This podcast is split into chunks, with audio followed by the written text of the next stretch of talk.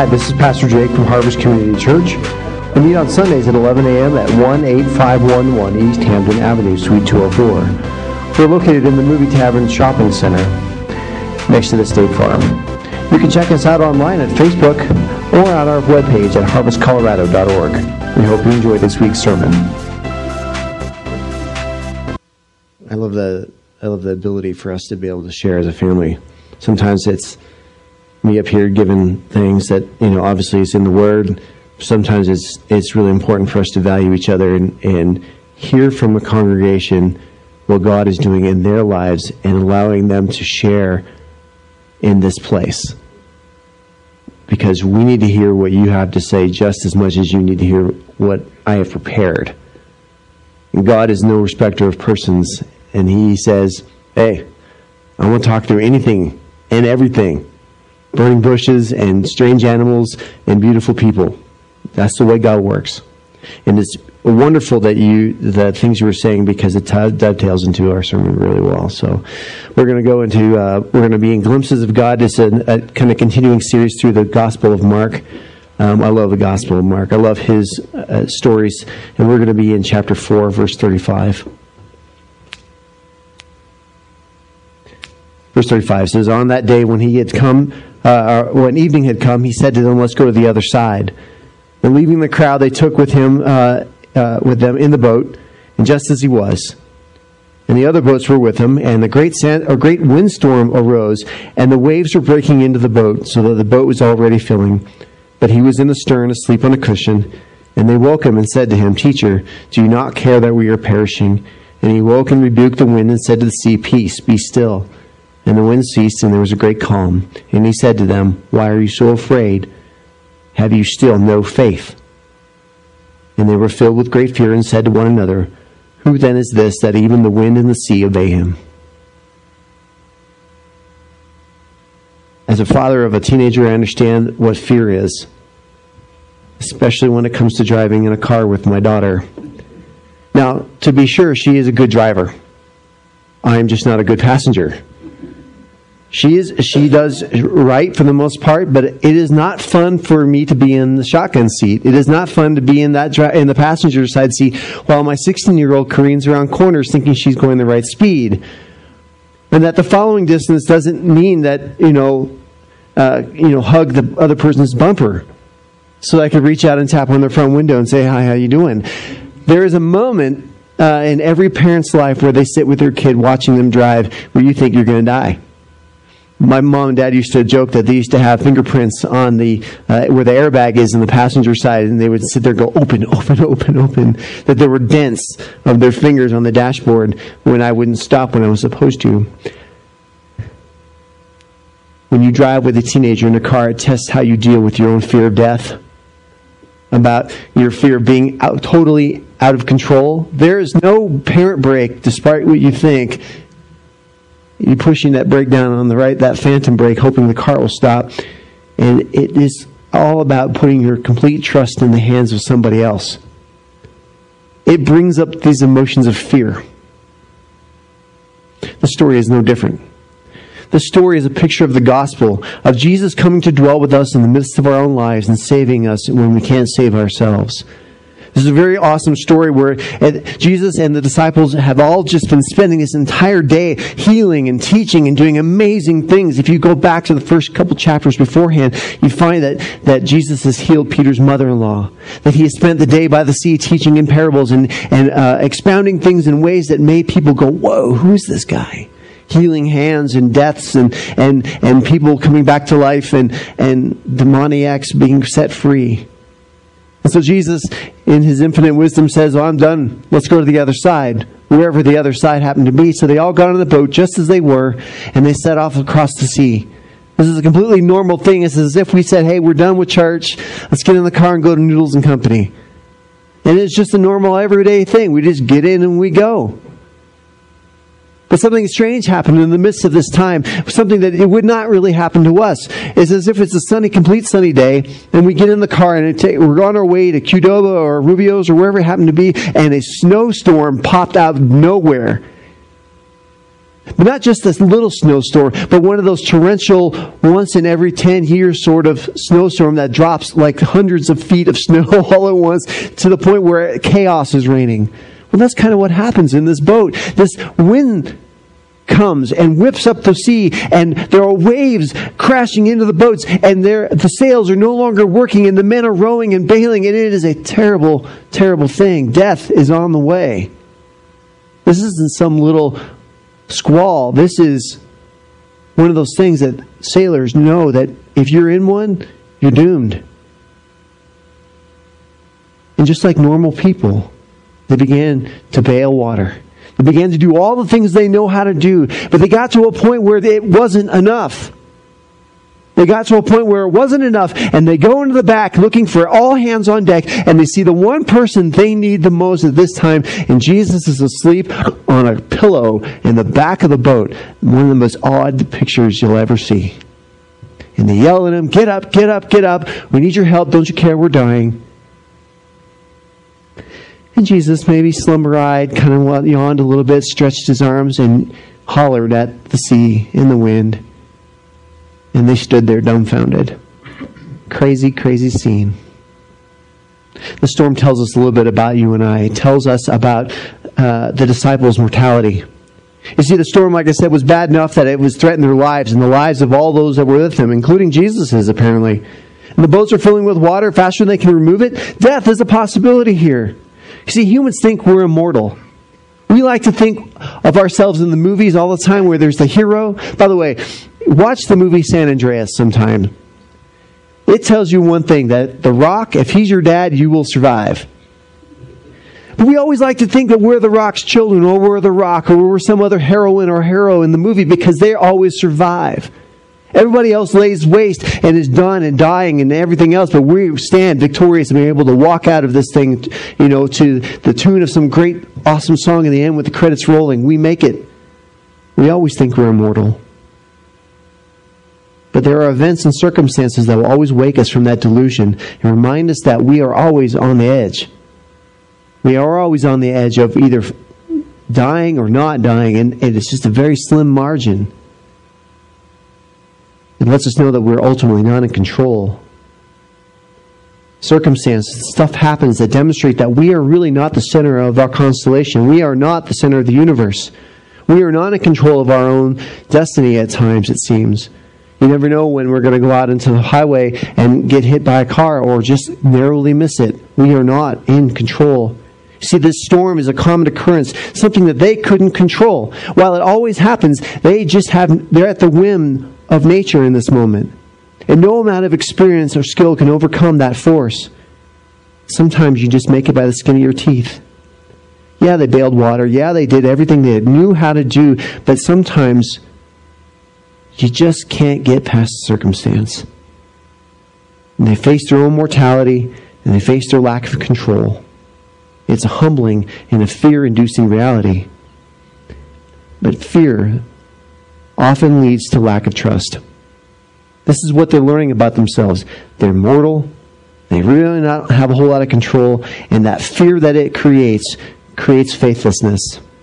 See, fear is a natural emotional response to a perceived threat, to one's security or general well being. Some fear is good. Some fear is good. Yes, getting on a bungee cord and jumping off, if you're afraid, you shouldn't do it. It's, it's a good fear. It often leads to appropriate caution to protect yourself or somebody else. Some fear is good, some fear is bad, especially if it hinders your enjoyment of life. Sometimes it is worthwhile jumping off the bridge with the bungee cord. Sometimes it is worthwhile saying no to that fear to enjoy something that you would never have done before, that risk. Because sometimes fear, bad fear, insulates you against normal life. But here, in this instance, fear Fear is overwhelming, an overwhelming circumstance that rips away any sense of control and then rushes them into a panic mode. And panic in the face of overwhelming odds makes us do dumb things or can immobilize us into inaction. But in this case, their fear led them to rousing a sleeping Jesus from his slumber. And they use really forceful language here. Don't you care that we are dying? Don't you care that this ship is coming apart at the seams? Don't you care that in less than 10 minutes we'll find ourselves at the bottom of the Sea of Galilee like other ships before us? How can you sleep at a time like this? Get up. Get up, Jesus. We will not allow you to sleep in our boat while we are dying. Get up. Can you imagine waking up in the middle of this and seeing 12 angry, frightened men, panicked, and looking to you for help? Can you imagine Jesus from his perspective? See, panic often leads to blame in those moments of fear, in those moments of scared, real fear, real mortality, real out of controlness, you're looking for help. One more person, maybe they'll help, and it's Jesus. Will you help? See, fear leads to faithfulness. See, this is an easy one. When Greg and I were talking on Thursday about this, when we read this story, we're like, well, didn't you know who you had in the boat? I mean, you had Jesus in the boat.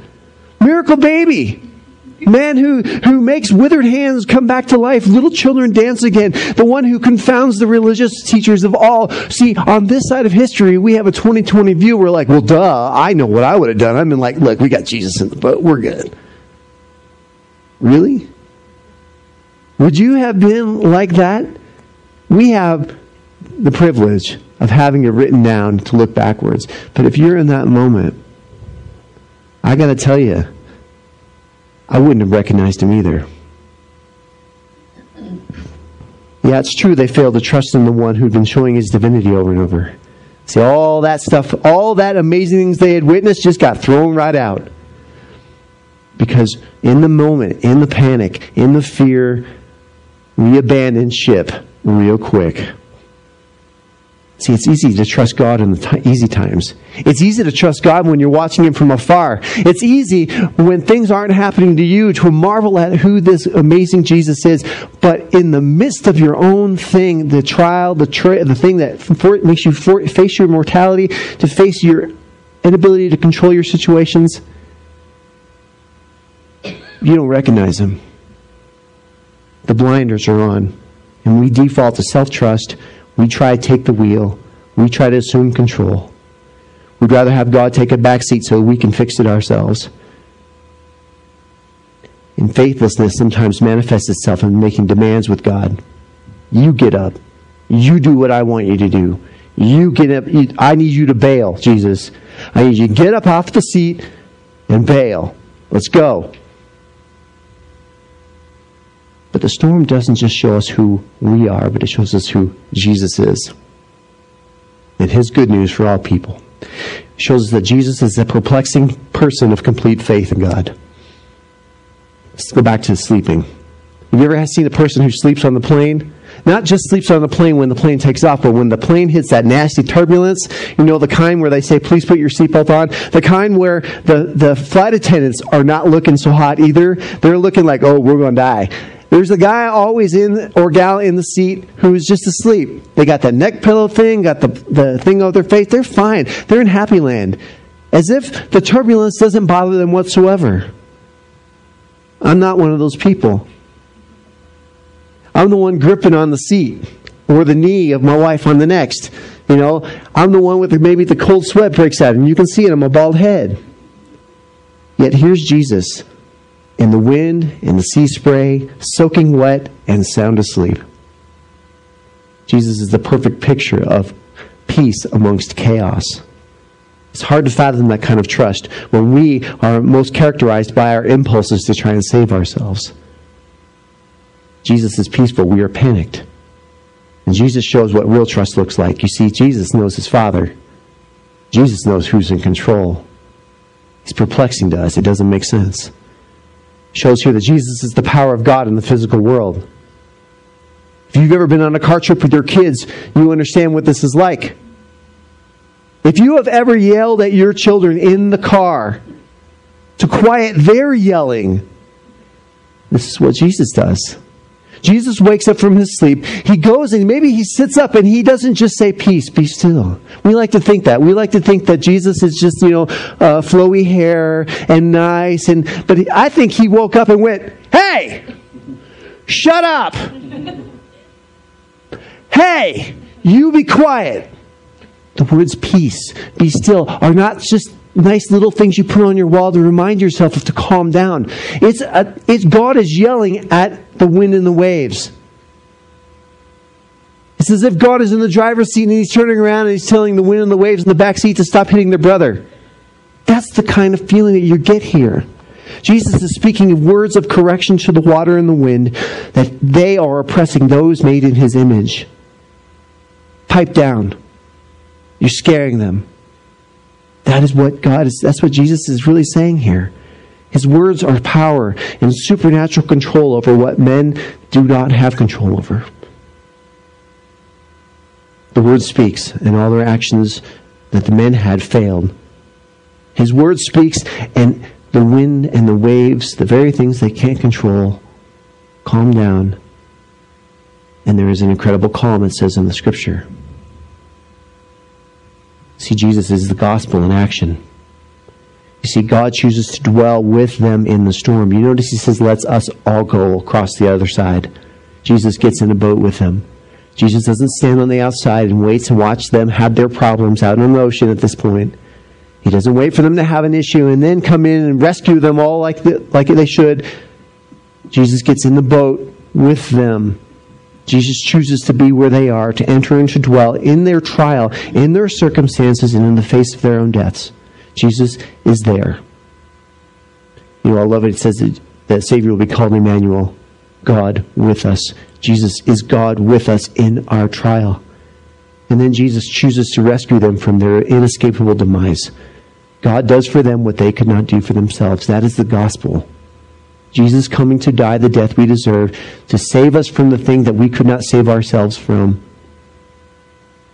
The words from the one who spoke the worlds into existence speak rebuke and command to the water and the wind that he himself created. Jesus comes and saves us from the very thing that they could not save themselves from. So, why does this matter to us? Why does it matter that they became afraid of Jesus? If you notice at the very end of it, when he says, Where is your faith? Why are you afraid? They were very afraid of him. They looked at each other and said, Who is this that even the wind and the sea obey him? You see, the gospel of Jesus is intended to be good news to us that radically changes how we see God and ourselves.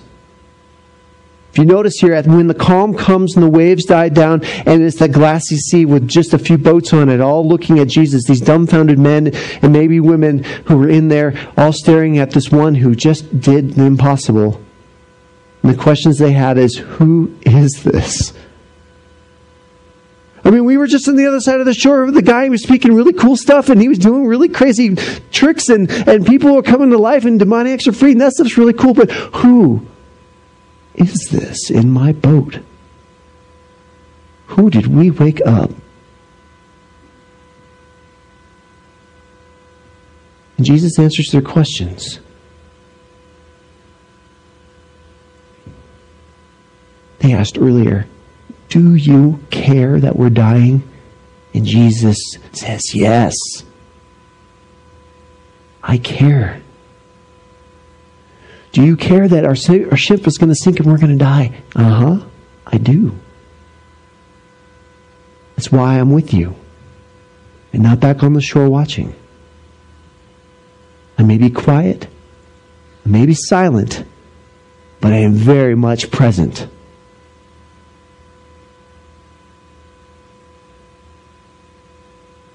See, the grace and mercy of God changes our fears so that we begin to live not fear of our death, not fear of our circumstances, not fear of being out of control, not fear of afraid of the very thing that God has come to give us, but we turn our fear and follow Him in the fear of the Lord, appropriateness.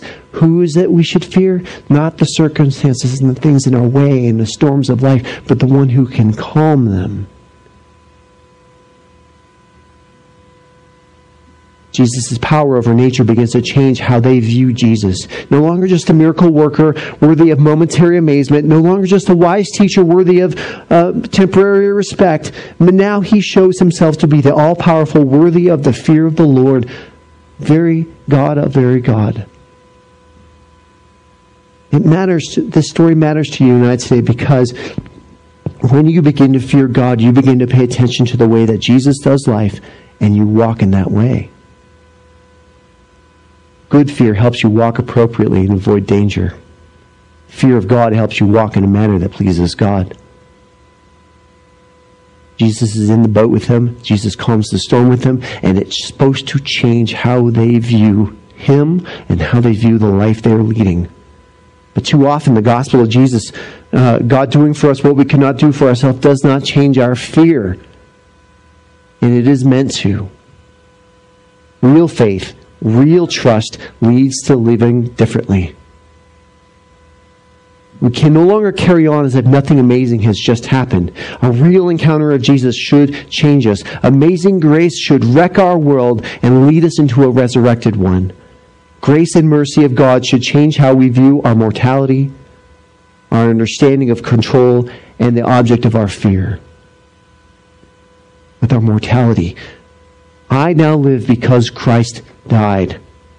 And when I die, like Jesus, I will live again. So I no longer have to fear this life. And anything that comes my way, whether it be a storm, whether it be anything, He changes me so I don't have to fear death because He is the one who has overcome it.